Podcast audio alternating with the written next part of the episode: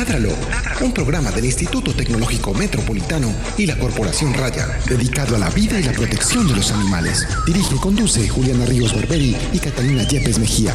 Escúchanos todos los jueves de 5 a 6 de la tarde. Ládralo, por un mañana animal libre de crueldad.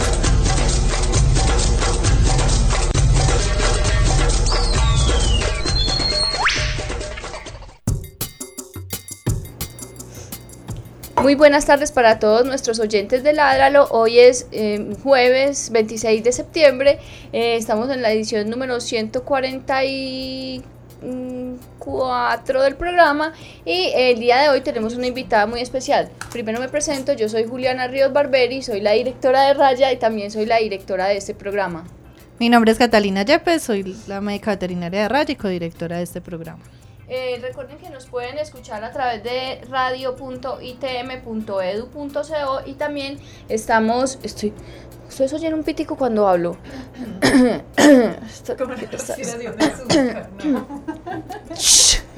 Eh, eh, pueden escucharnos, en, eh, estamos en vivo a través de nuestra transmisión en Facebook. Ahí pueden hacer comentarios, preguntas a la invitada del día de hoy, que es una persona muy famosa, muy importante y que ya ha estado en nuestro programa en otras ocasiones. Eh, le damos la bienvenida, ella es Mariana Matija y viene a conversar con nosotros de un tema muy interesante que es la violencia hacia los animales desde el lenguaje. Hola Mariana, bienvenida. Hola, muchas gracias por la invitación. Muchas gracias por volver a coger nuestra invitación.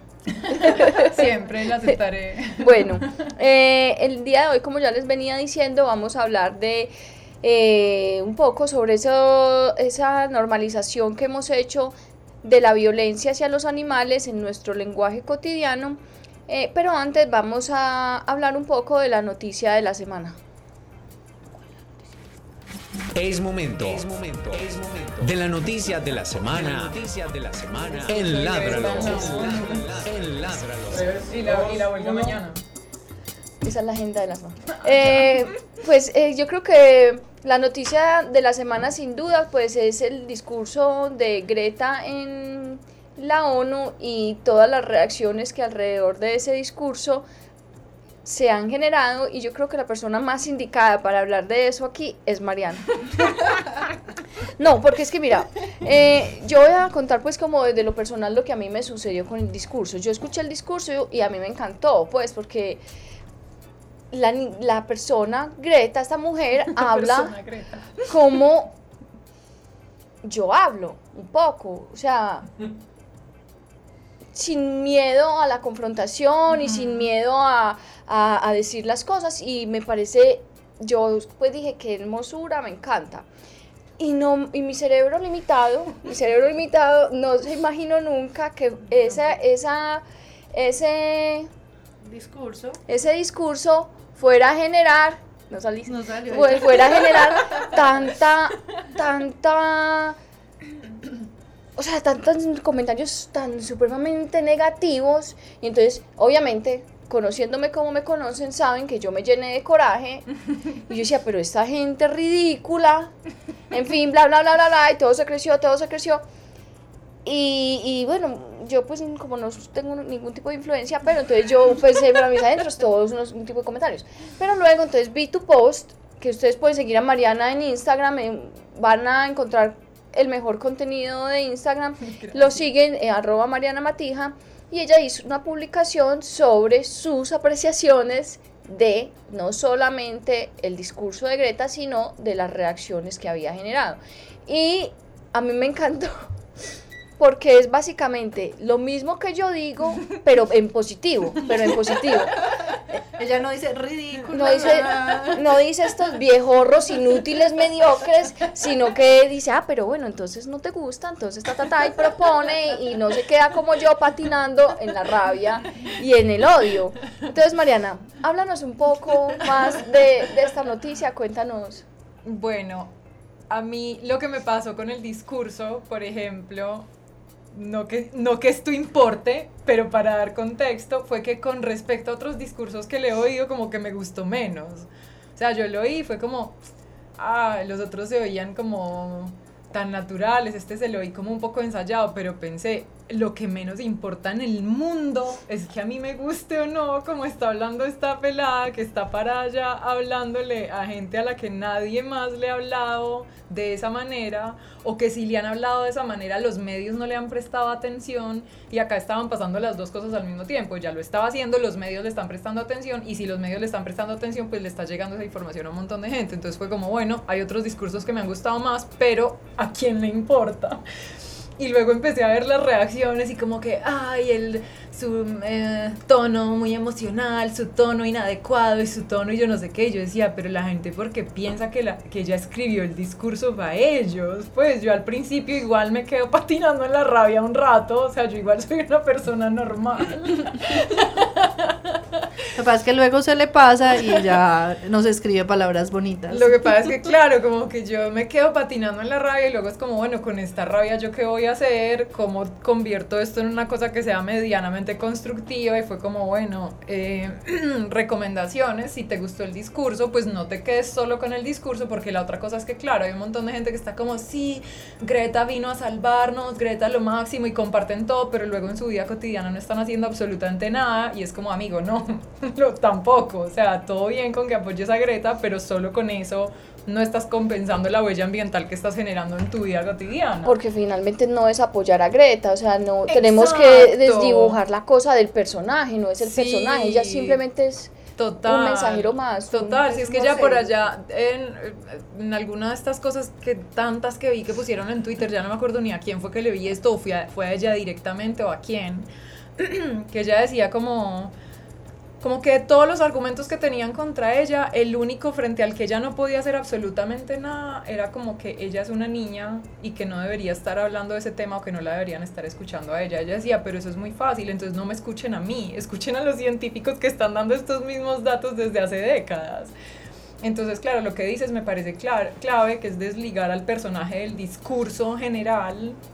Y el discurso general, pues es que necesitamos hacernos cargo y enfrentarnos a la incomodidad que implica ver directamente la crisis que estamos atravesando y la emergencia que estamos atravesando, generar la presión política que es necesaria para que estas cosas empiecen a cambiar, eh, asumir los cambios individuales que también son necesarios, porque luego hay un montón de gente que cae en unos falsos dilemas, que es como, yo para qué voy a hacer algo si el gobierno no sé qué. Entonces es como, no es que no es ni lo uno, no es lo uno o lo otro, es que necesitamos compromiso gubernamental, compromiso industrial, compromiso individual. O sea, no es un concurso como de cuál es el que menos compromiso necesita, o sea, necesitamos todos. Y... y entonces, claro, en torno al discurso, las recomendaciones era como si a uno le gustó, pues no se quede solo con el discurso, no se quede solo con Greta, mire todo el otro montón de activistas y iniciativas que hay en el mundo que están trabajando por esa misma causa y haga algo al respecto. Y si no le gustó, como amigo, acepte que el discurso no se lo escribió a usted, que las personas eligen a comunicarse de maneras diferentes y, y pues si no le gustó, dedique su tiempo a aprender sobre este tema y hablar sobre este tema en un tono que sí le guste. Que es que esa es otra cosa que pasa pues en este tema como en tantos otros en los que hay alguien intentando hacer algo pues bueno por el mundo que son como los señalamientos como de, pero es que no lo debería hacer así, no, es que no venga a decir cómo lo debería hacer, hágalo usted entonces, o sea, para algo somos 7 mil millones de habitantes y de tenemos, inútiles. y tenemos tantas posibilidades diferentes de hacer las cosas, entonces uno en vez de quedarse sentado pues ahí el- comentando en Twitter, no me gustó, pues listo, no le gustó, todo bien, no le tenía que gustar, hágalo de una manera que sí le guste y no joda, básicamente. Pero ahí estás cayendo en un julianismo. No, pero vea, yo sí, pues, así, no, tratando de ser una persona no tan tremenda, yo sí quisiera, pues, como recalcar ciertos argumentos que yo encontraba y entonces, que era que porque era muy joven, el uno, que entonces no, que era muy joven, que como, que el tonito, que el tonito, claro, el tonito a nadie le gusta, a nadie le gusta el tonito. Pero ojo, a nadie le gusta el tono cuando es viniendo de una mujer, porque No, cuántos exacto, hombres están exacto. parados en situaciones decir, similares. Ya iba a decir. Ya. Y, me- y me ha pasado, me ha pasado con el profesor de las tortugas Morrocoy. Esa es una historia que yo alguna vez voy a contar. Pensé que ibas a hablar de las tortugas ninja y yo, guau. El profesor de las tortugas ninja. No, no. Pero entonces, entonces listo. Ah, que es que el tonito, claro. Si fuera un hombre, entonces ese man se argumenta, ese man sí habla, ese man sí se Vea, enfrenta, tan tan valiente, tan vea. Claro. Entonces, como es una mujer, entonces ahora ya no es solo el tonito, sino que es su salud mental. Entonces es una pelada que tiene que, pade- que presenta una condición. Entonces ya no es solamente que es joven, sino que es mujer, sino que tiene un tonito y además tiene una condición eh, psiquiátrica o psicomental o como, se le, como le quieran decir para excusarse de sus responsabilidades. No, Y que además que es joven, entonces asumen que ella no puede estar armando esos argumentos por sola, su cuenta. sola, sino que es parte del lobby de las energías renovables. No, y la manipulación de sus padres, y como la manipulación que hay detrás de esto y quienes la están apoyando, es como, parce, ojalá, ojalá la gente se empiece a hacer todas esas, porque me parece buenísimo que lo cuestionen, o sea, es que el tema no es que lo cuestionen o no, que lo cuestionen, que no se queden solamente en eso, pero que además lo apliquen de manera como más difundida, entonces no es como vamos a cuestionar a quién está apoyando a Greta, listo, cuestionen quién está apoyando los que están haciendo lobby para esto y para lo otro y para lo otro, cuando se para un político, quién lo está apoyando, quién le está armando ese discurso, pues pero entonces es solamente como para donde caliente el sol, en el momento en el que le los, nos confrontan con una información que es súper incómoda, entonces es como, uy, esa persona, Uy, sí, ¿quién la está motivando? Pilas, pilas, porque ahí que hay detrás de eso. Y para Claro. acabar de ajustar, que es que está en una condición de privilegio.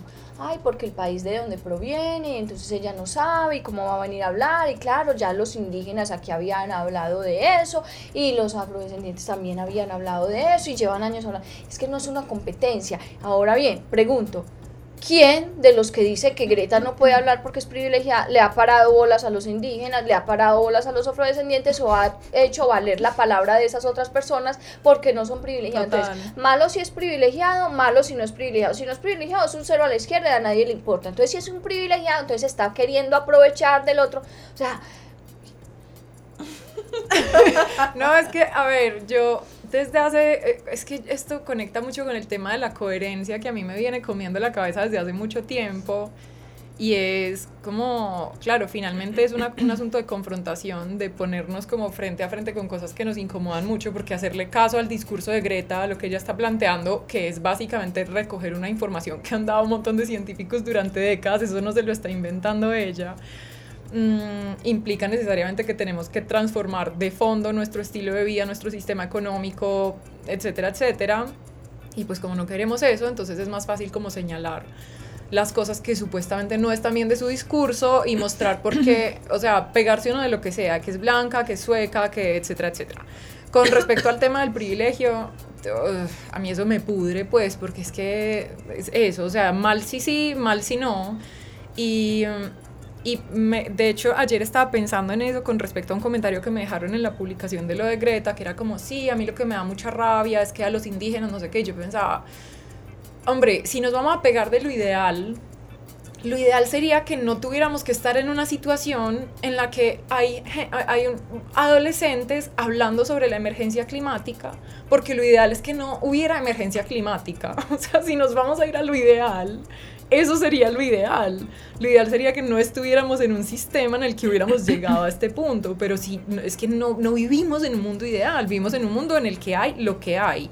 Lo ideal sería que em, colectivamente hubiéramos escuchado a los activistas de diferentes etnias, de diferentes lugares del mundo, de diferentes estratos socioeconómicos, de diferentes niveles de privilegio, que han hablado también desde hace décadas. Sí, eso hubiera sido lo ideal. ¿Pasó? No, no pasó. Entonces, ¿qué nos vamos a quedar sentados pensando en qué es lo que hubiera sido ideal si lo que está pasando es que hay una niña de un eh, contexto privilegiado a la que se le está dando voz porque somos una sociedad muy rara en la que le damos preferencia a lo que viene de discursos de gente blanca, del norte global, etcétera, etcétera. Entonces, que lo ideal es que eso no fuera así, claro, eso sería lo ideal, pero, ese, pero lo ideal es ideal, ¿cierto? No, no, es, no es lo real. Lo real es que esa es la situación que hay, entonces trabajemos con lo que hay, en vez de estarnos pues ahí como rompiendo la cabeza.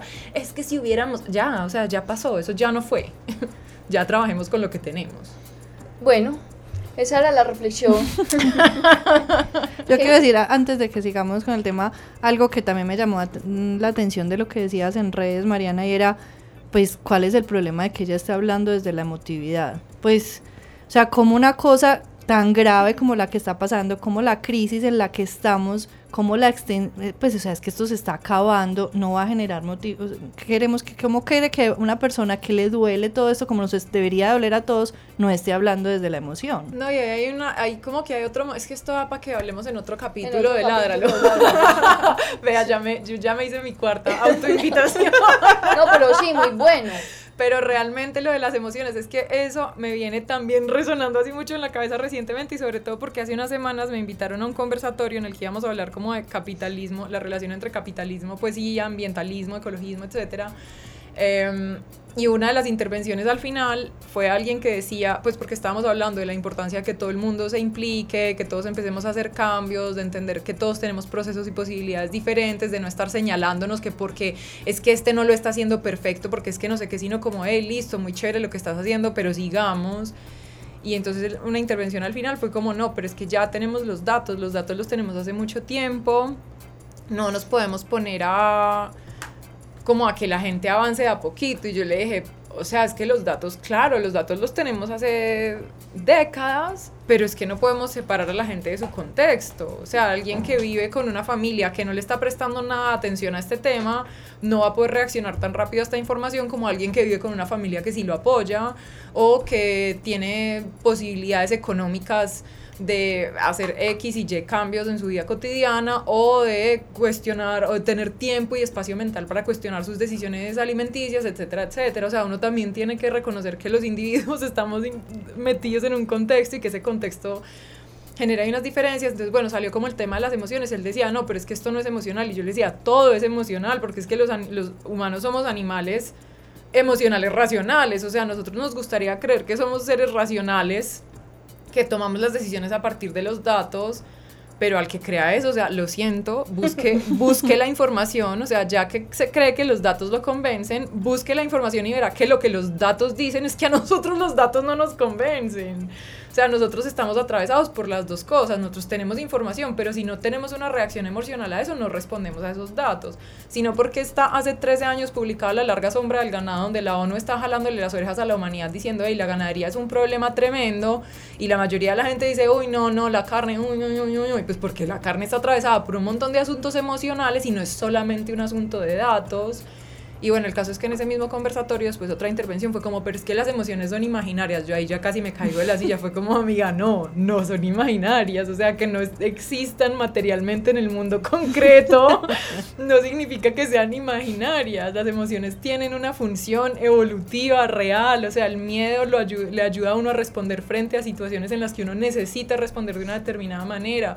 La tristeza, la alegría, todas tienen una función y yo creo que es una ilusión pues uno pretender separarlo uno de lo otro y a raíz de eso que puse en las historias en Instagram hablando pues del discurso emocional que además bueno es que hay varias cosas por un lado la gente que se ofende con que el discurso sea emocional y luego ven una propaganda de Coca-Cola que les dicen que van a ser más felices porque van a tomar ese líquido de porquería eh, pero con muñequitos y no sé qué es como ay no qué lindo miren Con el osito polar. Y eso no es un discurso emocional o sea eso es un discurso Mariana, emocional y altamente estás muy manipulador emocionada, Ah. pero pero si saben para qué me pongo para qué me invitan tenemos que ha- hablar del tema del día. Ya hablemos del tema del día No, pero la verdad es que un día haremos un programa de eso, muy bien sellado con sangre. Bueno, hablemos del tema del día. El tema del día de hoy es la violencia hacia los animales desde el lenguaje.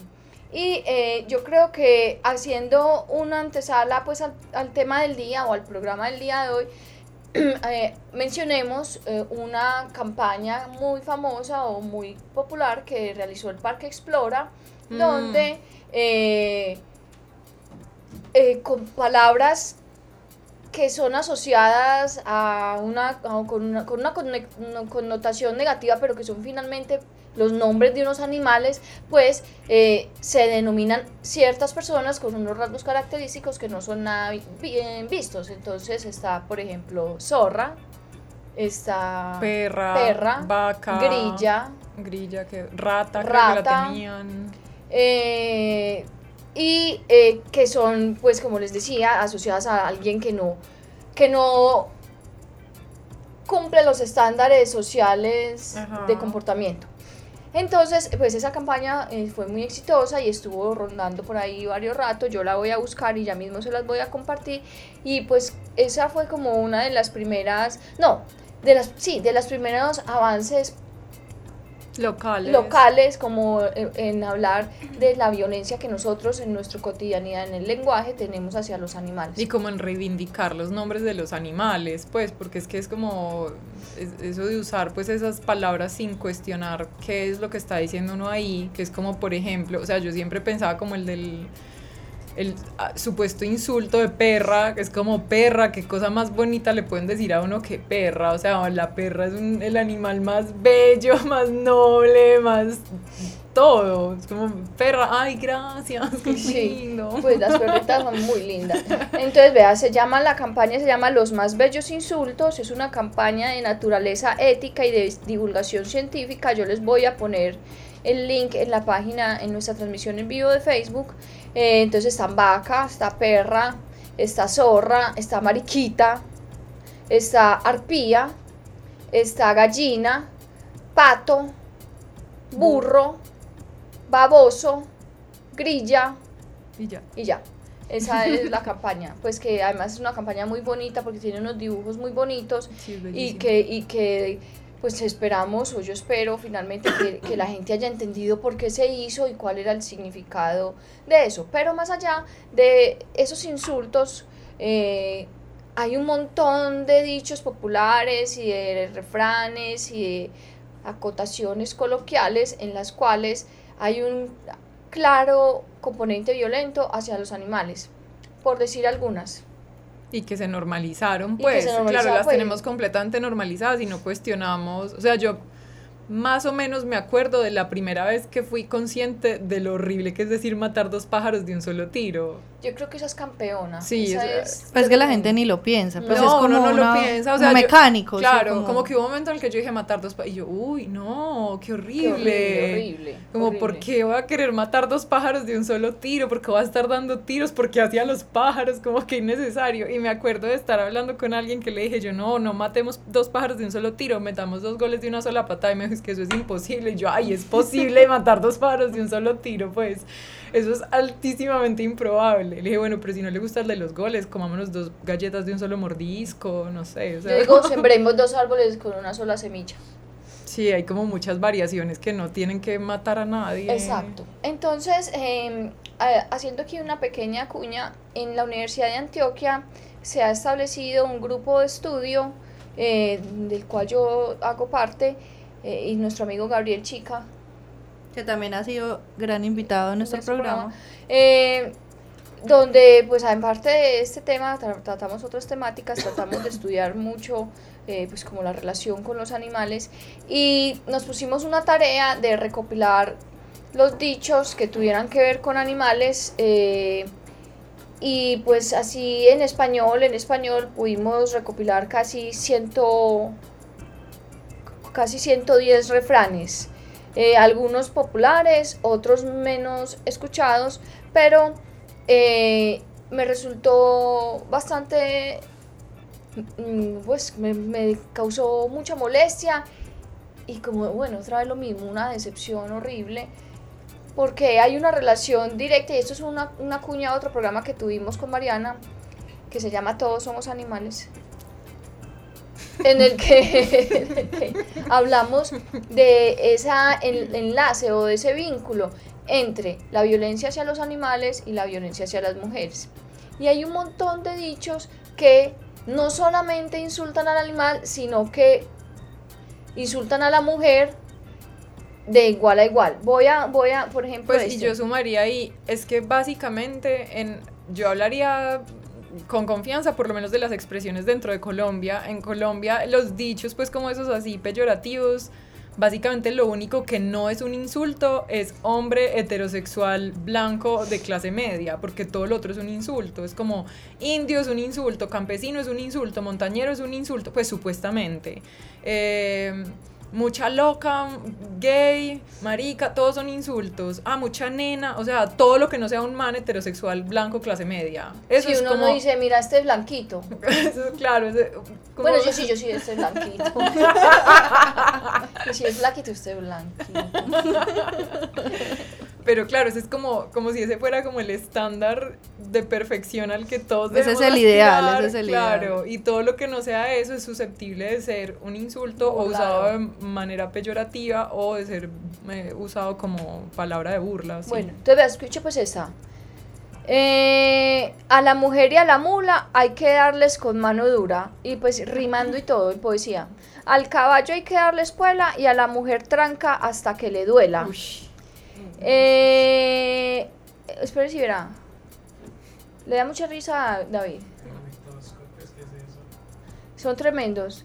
Espere y verá, yo busco más. Pues es que tengo, tengo de todo. De Tengo todo. 110. Tengo 110. Hay dos animales ingratos, las mujeres y los gatos. Además, qué ridículo es. Pues no hay nada más. lejano. Ingrato, o sea, la persona que diga que un gato es ingrato es porque nunca conocí un gato de cerca. Sí, no, no tiene idea. Ma- eh, este es horrible, pero este no tiene nada que ver con las mujeres.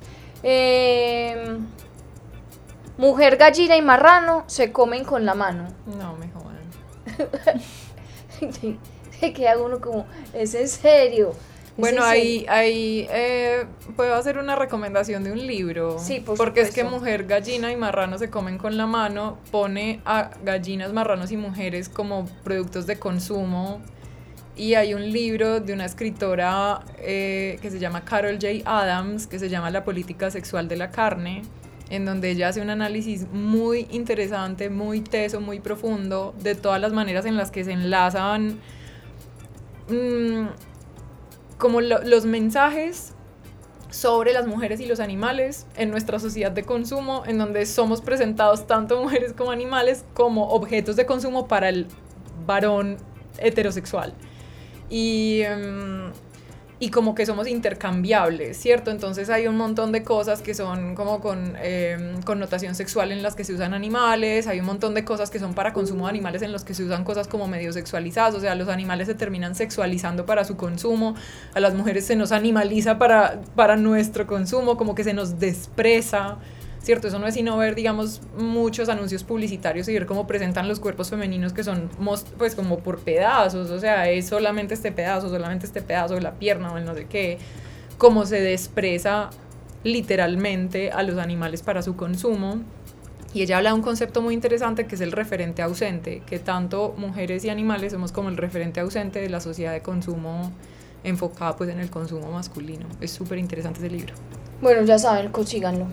Pero bueno, entonces, eh, adentrándonos más en el tema, pues o, siguiendo, continuando con el tema, eh, hay esa relación entre la violencia hacia los animales, hacia los demás animales y la violencia hacia las mujeres, como Mariana estaba diciendo, pero también la mayoría de refranes, a Mariana le dio frío, la mayoría de refranes tienen que ver con asesinar animales, con asesinarlos.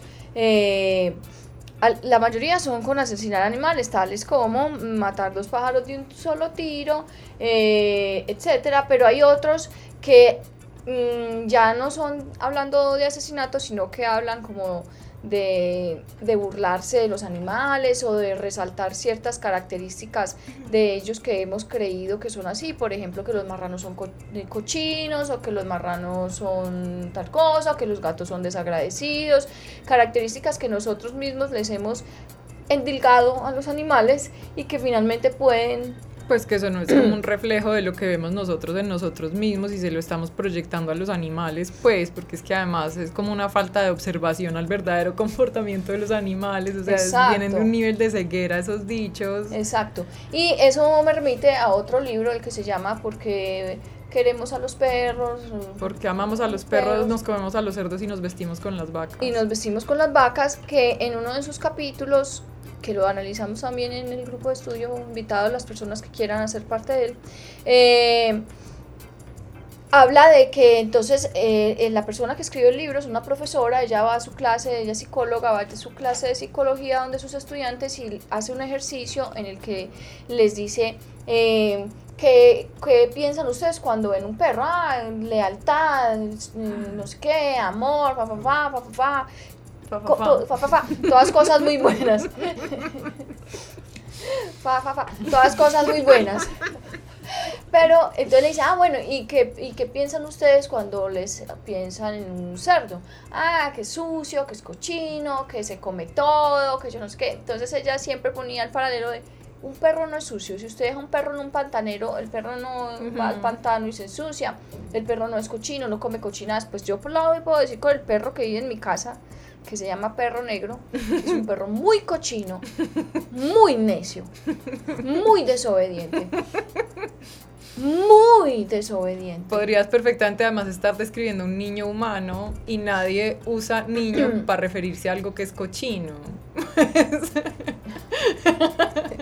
Pero sí, exacto. Entonces, ¿hasta qué punto esas son concepciones que nosotros tenemos, percepciones y constructos sociales que nos han enseñado a decir, ah, es que el marrano es cochino, y entonces eso nos da también en parte justificación para po podernoslo comer. Entonces, ah, es que si, es que si mi ese, No, y con para, ese animal no y se para maltratarlo. Y para maltratarlo. Claro, porque es que una cosa, o sea, que están obviamente íntimamente ligadas, pero no, pero, pero son, o sea, yo creo que es importante considerarlas aparte. Una cosa es mm, consumir a los animales y otra cosa es además maltratarlos.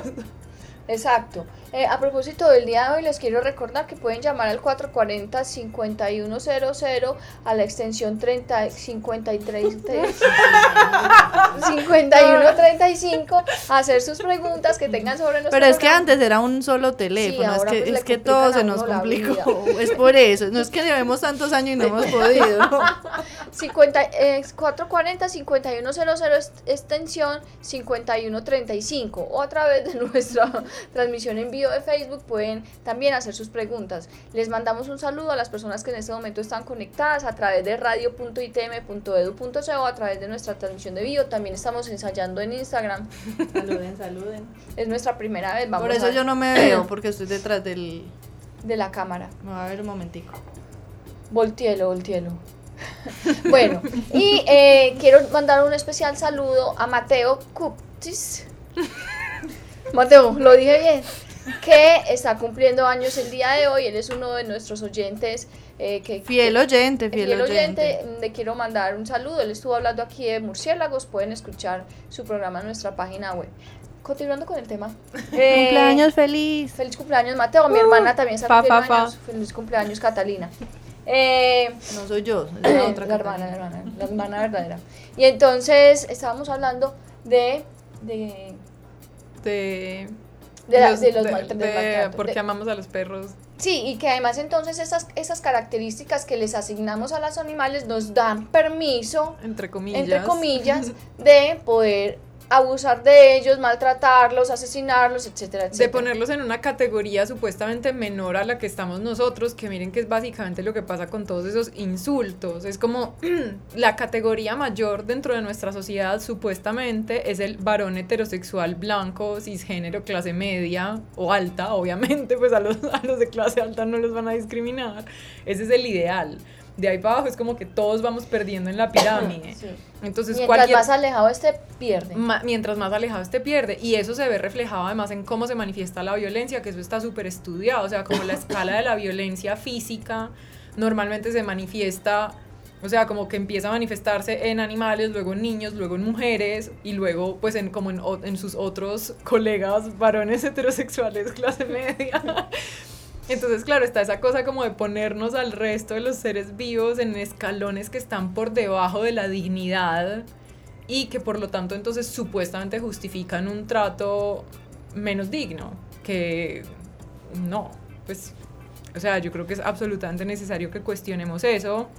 Y además, pues, si me gustaría sumar algo ahí, es que habrá quien diga como, ay, no, pero exagerados, el lenguaje no es violencia, o sea, el lenguaje es el lenguaje es también lo que limita, lo que delimita y lo que, lo que le da forma a la manera en la que habitamos el mundo. Entonces, claro, yo puedo de- decirle un insulto a alguien y pues no es como que lo estuviera, le estuviera pegando, como que le estuviera haciendo una cortada en la cara. O sea, claro que son niveles diferentes de violencia, pero ahí también hay violencia y es como donde empieza a gestarse también la violencia, es como la semillita Claro. y esas cosas que uno empieza a normalizar violentas en el lenguaje, pues empiezan a volver, o sea, de eso, de hecho en este momento como que hay en ciertos sectores mucha sensibilidad en torno a los chistes racistas, chistes sexistas, que me parece buenísimo.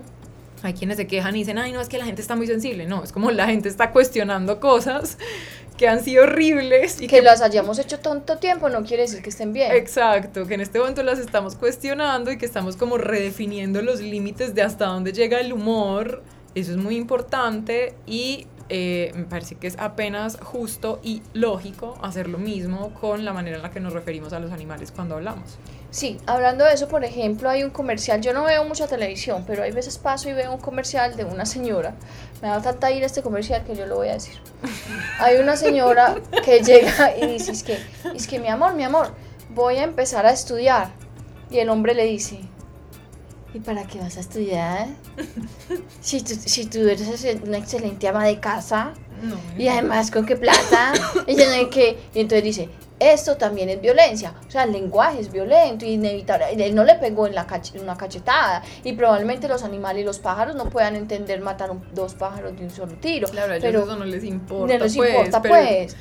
Pero, pero finalmente son las formas que nosotros estamos entendiendo nuestra relación con los demás animales, entendiendo nuestra relación con la naturaleza y que la estamos normalizando desde una, desde una perspectiva violenta. Yo creo que ahí existe una diferenciación súper importante y es que, claro, cuando uno usa el insulto, este, pues supuestamente insulto hacia otro humano, pues esa violencia en el lenguaje, claro, el otro humano directamente lo está entendiendo y se está viendo afectado además psicológicamente, además de que eso está nutriendo como el terreno para que esa violencia se normalice y se vuelva la base para otras violencias más complejas.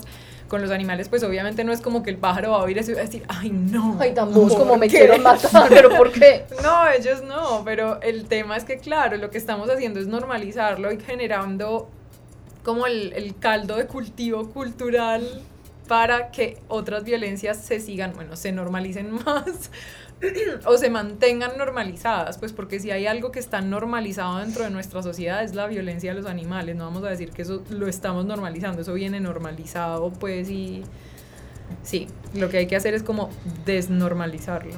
Mire, por ejemplo, yo sí quiero hablar de algunos en particular. Por ejemplo, matar dos pájaros de un solo tiro, ya hablamos de ese. Este tiene cara de ternero degollado. Uy, no, eso Para es mí, horrible. este, este es como. O sea, además, no, todo mal en ese refrán. Todo No mal. me ponga cara de ternero No degollado. ponga esa cara de ternero degollado, que yo no le o estoy sea, un ternero nada. degollado, vamos a analizar literalmente eso que es. Eso es el bebé de otra especie de animal. Es un bebé, bebé, es un bebé. baby. O sea, un ternero es un bebé degollado. o sea, al que le abrieron el cuello y está muerto. Y esa es la mirada que O le están muriendo, a uno o que- muriendo. O muriendo. Agonizando justo en ese momento. agonizando. Y le dicen a uno que no le ponga esa cara. O sea, el nivel de violencia que hay en eso es, Es aterrador. Pues es a mí, aterrador. Para mí ese es uno de los peores. Puedo continuar. Pero es que es muy, muy grave y muy teso la forma en que se normalizó. Pues es que, es que yo creo que más de uno que a lo mejor pues incluso uno lo ha repetido totalmente sin conciencia. Sí, total. Pues es, es, es eso, es poner como ese filtro en las palabras de qué estamos repitiendo sin ponerle, no, espera, yo lo volteo. Pues yo creo como, como es ponerle ese filtro a las palabras de, de, de qué estamos repitiendo sin ponerle absoluta conciencia a lo que hacemos, a lo que decimos todos los días. O sea, no estamos ni siquiera como viviendo en ese presente ni hablando en ese presente, estamos repitiendo un montón de cosas. Bueno, como pasa con tantas otras cosas, porque finalmente los hábitos con los que estamos llevando al planeta a un colapso ecosistémico y a una crisis em, climática de la que hablábamos al principio, que está tratando de visibilizar Greta Thunberg dentro de muchos otros activistas y grupos, han llegado a ser lo que son por hábitos que estamos repitiendo sin cuestionar y simplemente porque se nos metió que como es normal lo hacemos y ya, ¿cierto? Porque hacemos las cosas en automático. Inútiles. Bueno, escuchen este, pues, escuchen este, escuchen este. Ese, caliente como para pelar pollos. Atroz. Eh, yo recuerdo una vez eh, que me tocó presenciar la pelada de un pollo chiquita Y yo creo que si hay un espectáculo más horrible que ese es la matada del marrano. Sí, la, la marranada. es peor. Pero la pelada del pollo, eso es un espectáculo. Además, qué bueno. O sea, es una cosa horripilantemente violenta que a nosotros nos parece charrísimo que el agua está caliente como para pelar pollos. Nos parece graciosísimo decir eso. Escucha este otro. Este otro es campeón. Gastar pólvora en gallinazos. Uy. O sea, como si uno les estuviera haciendo un favor. O sea, así como el, el gallinazo ni siquiera es digno. Ni siquiera De la digno pólvora. matarse que con uno- pólvora. De que uno le dispare, claro. El gallinazo no es digno de que No uno le de dispare. le. O sea, vale más la pólvora que el Que el gallinazo. gallinazo. Claro, porque para una sociedad que considera que los animales son, o sea, es que no llegan a ser habitantes de segunda, habitantes de segunda somos las mujeres, los animales ni siquiera son habitantes, son como un accesorio del planeta. O sea, que a mí eso me parece una cosa tan sorprendente que haya gente que piensa como que el- como que los animales son una cosa que como ay sí, bacanos sí existen, pero es como no, amigo, o sea, todos los la- los procesos ecosistémicos que permiten que nosotros tengamos agua, aire, Alimento. alimento, Mm. Mi Todos palabra favorita, los dependen- servicios ecosistémicos. todo. Yo no dije servicios, yo dije Bueno, procesos Sí, ecosistémicos. Ya sabes a qué me refiero. Todo Ese es otro eso- programa que hay que hacer. Todo eso depende de la existencia de ecosistemas diversos que incluyen otros animales. O sea, los animales no existen como simplemente para que se nos salgan en las fotos Y no si son nos un error, no son un error. Son indispensables. Son- esa es la palabra. O sea, los gallinazos, fue madre, ojalá, ojalá alguien se tome el momento de analizar el papel tan importante ecosistémico que tienen los gallinazos. Y, ojo, lo que no nos gusta reconocer que tanto nos parecemos a ellos, que hay mucha gente, digamos, en torno al consumo de carne, que es como, no, es que nosotros somos carnívoros. A ver, si nosotros, o sea, si los humanos que consumen carne son algo en este momento, no son carnívoros, son carroñeros. Un animal carnívoro persigue una presa, la mata con sus propias garras y sus propios dientes. Un animal carroñero va a donde un- unos restos de carne que dejó a otro animal que lo mató. ¿Y nosotros qué hacemos? Le pagamos a otro humano para que mate unos animales, lo guarde y nosotros después vamos y nos lo comemos. O sea, nosotros somos muy parecidos a los gallinazos. Entonces, aunque sea por, por el, el- como el valor de compararlos con nuestro propio comportamiento, aunque sea solo por eso, uno debería como entender la importancia y lo bellos que son y el trabajo tan bonito que son. Ahora no vayan a pensar que, que un humano sea carroñero es bonito. No, no es lo No, mismo. no, no, no, no. No es lo mismo porque ellos, ellos sí. ellos son no. necesarios, ellos son necesarios para hacer un proceso de reintegración de residuos a la naturaleza. Nosotros lo que estamos haciendo no es necesario. Escuche pues este. Eh, es que se me hizo. Ah, ese, ese, ese, ese. Le dieron como rata en balde. Uy, no me jodan. Es que, son, es que es una cosa que es, que es, es como es que es ¿esto de lo en que serio. Este es en serio. Le dieron como rata en balde. ¿Cuándo ha escuchado usted que se aplica este dicho? ¿Cuándo es Catalina usted? No, no sé. no sé. David, Me, usted- par- me parece horrible, pero no. Claro, ahí lo está demostrando. David, David. Coja el micrófono, coja el micrófono y cuándo. Cuando estaban haciendo el amor. Exacto, pero, pero, pues ahí evidentemente están sexualizando eso y además están diciendo que a las ratas les dan co- con lo- en un balde, yo no sé ni siquiera sé cómo es la maniobra de darle a una rata en balde, pero ¿por qué? No, es horrible. ¿Por qué? Escuche este. Este, este, es- este sí es muy común y parece inocente. Ver, parece inocente. Le fue como a los perros en misa. Uy, pero es que ahí, ese da para otro capítulo de Ládralo. y es el Anotemos todos estos capítulos que están surgiendo. Y es el análisis de cómo aparecen los animales en la Biblia, porque a mí eso me llama mucho la atención. O sea, la Biblia eh, clasifica a los animales entre puros e impuros. Y si uno mira esa clasificación de puros e impuros, está muy relacionada con la manera en la que ahora percibimos a los animales. Los impuros son los que se arrastran, entonces las serpientes, las lagartijas, no sé qué, claro, son como los animales a los que mucha gente les tiene repulsión. Los puros, bueno, en fin, o sea, como que hay ahí también mucha tela de donde cortar, porque hay muchas cosas que literalmente no hemos cuestionado durante más de dos milenios. Bueno, los sapos mueren estripados. Ajá. Yo no entiendo ese dicho. Pues ¿Cómo así? ¿A dónde se cualquier mueren? animal, además cualquier animal muere estripado, los humanos mueren estripados. Pero ¿cómo así? ¿A dónde se mueren o qué? En las carreteras. Sí, en las carreteras mueren muchos sapos estripados, la verdad. es Pero sí. muchos otros animales También también. mueren estripados. ¿Pero a qué se refiere eso? ¿Pero por qué tan violento? Sí, tenaz. El diablo es puerco. Y ahí, y ahí es que yo hablaba de esos conceptos que no sé, es que es que el animal, que el puerco, que es el marrano, es puerco, cochino y es como el diablo y es eh, enredador Impuro, y, claro, y- y sí. tal, ¿sí o no? Eh, espera, Pero lo- yo creo que lo que menos tienen pobre cerdito es eso. Ay, no, bebés, son muy lindos. vea, pues es que, es que los pájaros, este no es violento puede ser por sí, pero bueno, sí es. Los pájaros tirándole a las escopetas. Y murieron felices, fueron felices, que murieron felices. Fueron felices y comieron perdices. Y comieron perdices. Como, ¿por qué? Uno puede ser feliz sin comerse a las comer perdices. perdices. Y en los Las pájaros son como una, son unas aves, ¿cierto? son, sí, Pero decís que más, más aburrido que mico recién cogido. atroz. O sea, No, no. no. Es que, treme- pues. Pues además que ese, ese, por lo menos, tiene como una luz de sabiduría por allá. Es como, sí, estás, o sea, agarraste algo, ahí hay una idea importante, el mico está aburrido, soltalo. Bueno, sí, también. Puede ser. Es ese. Correr como pollo sin cabeza. No, horrible. Ah, ese, ese, ese. A cada marrano le llega su diciembre. No, no, no, no, no. Se desmayó. No. Y el, bueno, ese que dice que se invente como los pollos.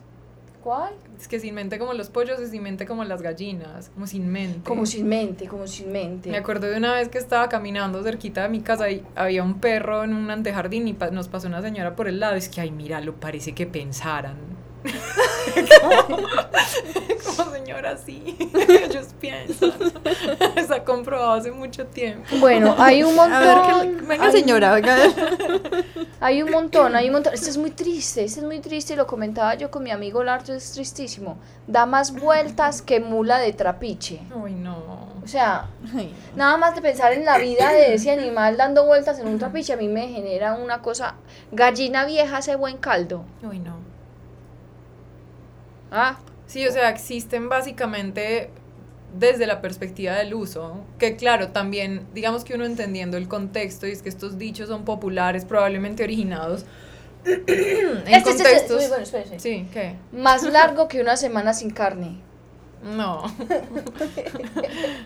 Ay, yo, yo entonces yo dejé de comer carne hace cuánto, según ¿Cu- eso, cuántas hace- semanas? hace una- debe haber sido hace una semana y por eso se me hace como si fueran hace 10 años, como ha sido solo una semana.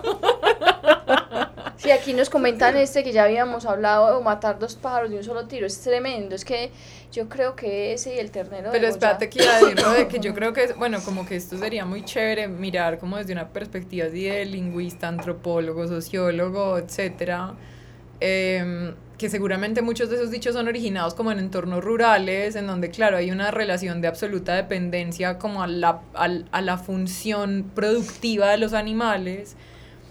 Eh, y que muchas personas usarán eso para justificarlo. Es como, eh, pero es que el origen es por esto y es que, tal- claro, pero es que hay muchas cosas que se hacían antes o que se hacen en otros contextos que no se justifica que sigamos haciendo cuando nuestro contexto ya no lo demanda, cuando nuestro contexto ya no es necesario. ¿Cierto? Es como, no, no porque para otra persona no sea posible o esté todavía metida hasta el fondo en un contexto en el que eso forma parte de su realidad, significa que nosotros tengamos que seguir reforzándolo sin cuestionar por qué estamos usando esos dichos y sin cuestionar cómo esos dichos están, como hablábamos ahorita, pues fortaleciendo como ese proceso de violencia sistémica hacia los otros animales. Y ojo que dije otros, porque es que nosotros también somos animales y eso yo creo que es importante recalcarlo. Sí, ahorita yo estaba escribiendo unas líneas para una cosa y le pedí opinión a uno de mis compañeros eh, de oficina. Y eh, es una persona que realmente yo lo quiero mucho y yo me burlo de él porque él no es una persona que quiera mucho, pues no le interesa el tema de los animales. Él dejó de comer carne de res por el tema del cambio climático, etc. Yo le dije, pues si vas a dejar de comer res, tienes que dejar de comer quesos y lácteos y derivados. Ay, sí, no, voy a dejar.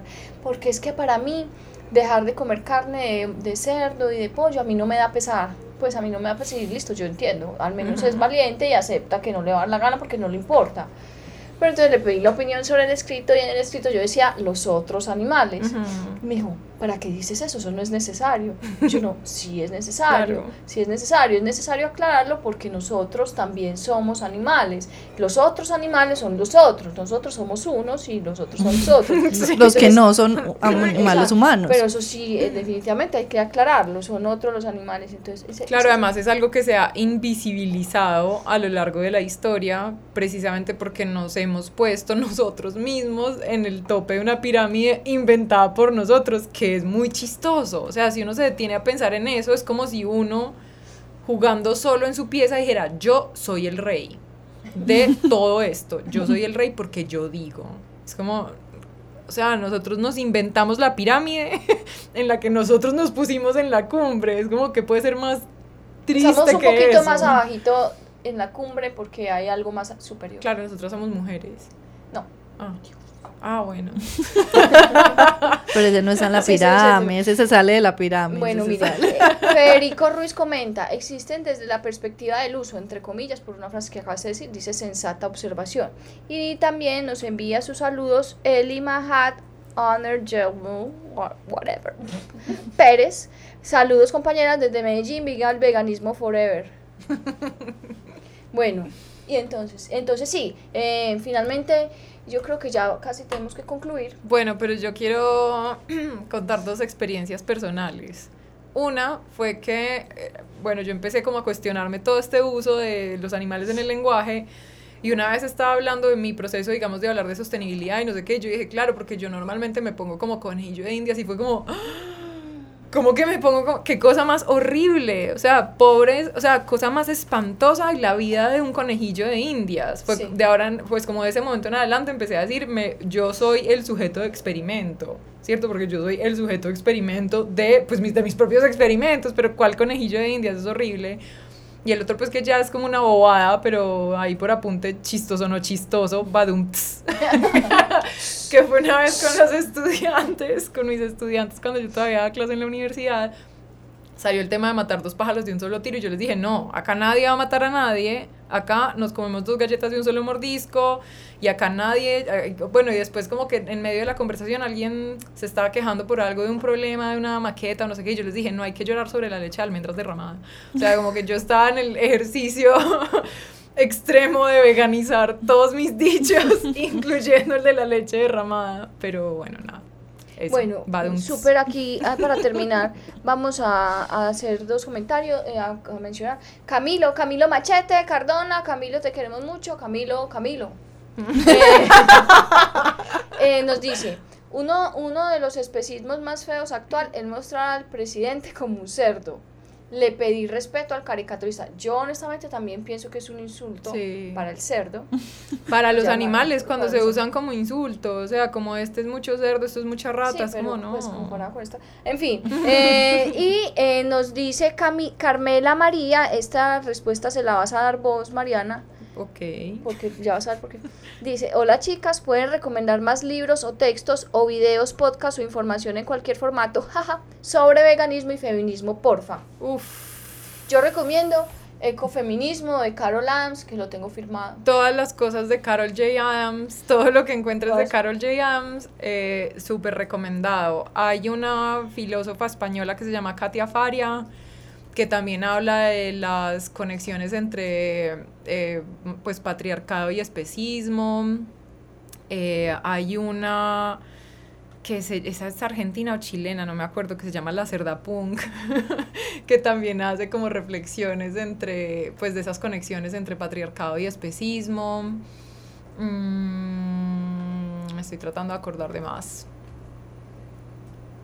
Es que yo creo, bueno, no, es que así como ah, tan a quemar ropa. Sí, de todas maneras, eh, yo pues te voy a dejar ahí a link quemar acá- ropa. a quemar ropa, pero o sea, es contra los humanos. Sí, pero es horrible. Porque los humanos tienen ropa. no, pero Tenemos, pues, tenemos, ¿cierto? Los humanos yo quiero tienen- decir una cosa. Ellos- Eh, una recomendación a Carmela y a las demás personas que están ahí en el chat. Si quieren más información sobre libros o sobre cosas, Mariana todo el tiempo está compartiendo en sus redes, en su Instagram, en sus historias, cosas que se lee, podcast que se está escuchando, si ustedes quieren una gran fuente de información de información, Gracias. eh, Es ella, Mariana. es ella. En Síganla. las historias destacadas de mi Instagram, de hecho, hay un apartado específicamente para libros en donde comento de que, o sea, como libros que tengo que me gustan, que los termino de leer, los pongo ahí. Este es como esto es sobre esto, esto y lo otro. Entonces ahí también encontrarán muchas cosas que seguramente les sirven. Eh, sí, entonces sigan. Y yo voy a hacer el esfuerzo sobrehumano, sobrehumano, de también empezar a compartir libros y textos que me encuentro en mis días de estudio, de, de- de adelantando cosas, de adelantando, eh, encuentro mucha información que también puedo y quiero ir compartiendo con las personas que han escuchado o que nos están siguiendo en redes sociales. Eh, pues se nos acabó el programa. Wow, wow. Ah, Pero, Pero eh, salieron como tres o cuatro capítulos Sí, próximos. eh, de todas maneras, pues muchas gracias, no, de todas maneras no, muchas gracias a todas las personas que nos escucharon. Sabemos que nos quedamos un poco cortas y, y finalmente el objetivo de Raya y de Ládralo es continuar con estos espacios en los que hablamos de temas referentes a los animales y por supuesto, pues para nosotros es un honor tener a Mariana acá en el programa hablando de esto y segurito seguritico que va a volver, seguritico que va a volver y también pues las personas que quieran proponernos temas, que quieran escuchar de cosas en el programa, por favor nos lo hacen saber. Eh, para terminar, vamos a escuchar la agenda de la semana. Eventos, campañas, jornadas de vacunación, esterilizaciones, encuentros, conferencias. Todo en la agenda de la semana en Ládralo. No, no. Bueno, eh, mañana eh, con motivo pues de la huelga climática se realizarán en Medellín varias actividades que en este momento Ah, no, hay dos encuentros. Entonces, hay sí. uno que es a las 2 de la, De la tarde. Si no estoy mal es en el Parque de las Luces, pero no estoy completamente segura porque no miras ahí para que vemos la información que es. Y el otro encuentro es a las 8 de la noche en, En Carlos, Carlos E. E. Carlos R. Ajá. Restrepo. Sí, yo... El de Carlos es el que es con bicicletas. bicicleta. ¿Y cómo busco pues? Eh, Global Climate Strike. Ahí te sale en la página todos los eventos por ciudades. En Facebook. Eh, no, en el, en el mundo, en la web. En el mundo, en el mundo. En el Y mundo de la internet. Yo ahí ha- haría una anotación y es que yo sé que en Colombia no tenemos una cultura de la manifestación pública, ni de salir a marchar, ni de participar en plantones, comparado pues con lo que se ve en otros países que normalmente son mega multitudinarios. Pero esto es algo, o sea, esta es la crisis que nos toca a todos. O sea, no hay literalmente no hay ni una sola actividad que no dependa de una biosfera sana. Entonces, si a uno no importa lo que le guste, le conviene que la biosfera esté sana. Pues Entonces, prácticamente si quiere vivir. Sí, entonces eh, no nos, pues como que no nos quedemos en la casa pensando, ay, marchar no sirve para nada. O sea, en el peor de los casos, para lo, lo menos que puede servir es para darle más visibilidad a este tema, que es necesario que todos nos impliquemos más. Cuanta más gente vea otra gente que está marchando, dirá, ve esta gente porque está marchando y se empiezan a hacer preguntas. Entonces, aunque sea solo por eso, sirve para otras cosas, pero digamos que empecemos por ahí. Y la otra cosa es como, claramente, no marchar no sirve para nada, así que por lo menos por una vez intentemos lo contrario.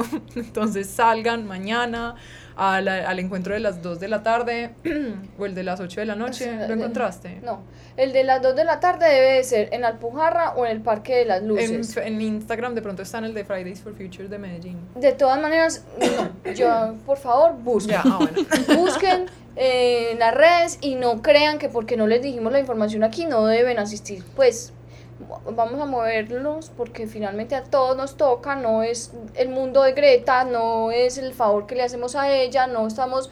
eh, eh, eh, no nos vamos a manifestar porque a ella la elijan señorita universo, sino que nos vamos a manifestar porque queremos que haya un cambio en lo que está sucediendo actualmente en el planeta. No queremos que el mundo como lo conocemos acabe de la manera en la que estamos destinándolo a terminar. Y la segunda es por la tarde, por, a las 8 de la noche, en Carlos R. Restrepo. Por favor, cualquiera de las dos, si no las dos, atiendan, atiendan, Atiendan. atiendan el llamado y vayan a, a, a esta, a esta convocatorias. Segundo, eh, en ocho días no tendremos programa Ládralo ¿Por qué? Porque eh, tenemos la fortuna de estar trabajando con la Fundación Macuáticos y vamos a realizar en el corregimiento de Coquí, en Chocó, una campaña de esterilización para 60 animales que fueron censados por la fundación y que vamos a ir a esterilizar gratuitamente. eh, gracias a, en parte al, al- al apoyo de la Fundación Macuáticos y pues otra parte a nuestra labor eh, en pues sí, a, noso- Recaudación a, de noso- fondos. a nosotras mismas. Eh, entonces por eso no va a haber programa Ládralo. Y el 10 de octubre, es decir, de hoy en 15, vamos a tener un evento de ciudad en- eh, que está formado a partir de la mesa del vínculo humano-animal de la alcaldía de Medellín, donde Raya participa ya desde hace un par de años, eh, en el que vamos a, a da- hacer la segunda edición del, pro- del conversatorio Mi albergue, un lugar adecuado para todos. Nosotros vamos a tener una charla, vamos a estar difundi- difundiendo todos estos 15 días la información para que las personas que tienen albergues, hogares de paso, refugios, etcétera, asistan a estas charlas que son completamente gratis y eh, vamos a poner un formulario de inscripción. Nosotros tendremos una charla a las 5 de la tarde sobre organizaciones sin ánimo de lucro que vamos a hacer, vamos a bregar, a transmitir en vivo eh, ese día para que estén pendientes. Eh, Mariana, eh, finalizamos con un agradecimiento enorme por haber asistido a nuestro, por haber atendido a nuestro programa y eh, Atendido la a todos los oyentes que nos escucharon el día de hoy. Muchas gracias por estar aquí. Muchas gracias por la invitación y gracias a todos los que estuvieron escuchando. Chao, Gracias, muchas chao. gracias. Chao. Ládralo, un programa del Instituto Tecnológico Metropolitano y la Corporación Raya, dedicado a la vida y la protección de los animales. Dirige y conduce Juliana Ríos Barberi y Catalina Yepes Mejía. Escúchanos todos los jueves de 5 a 6 de la tarde. Ládralo, por un mañana animal libre de crueldad.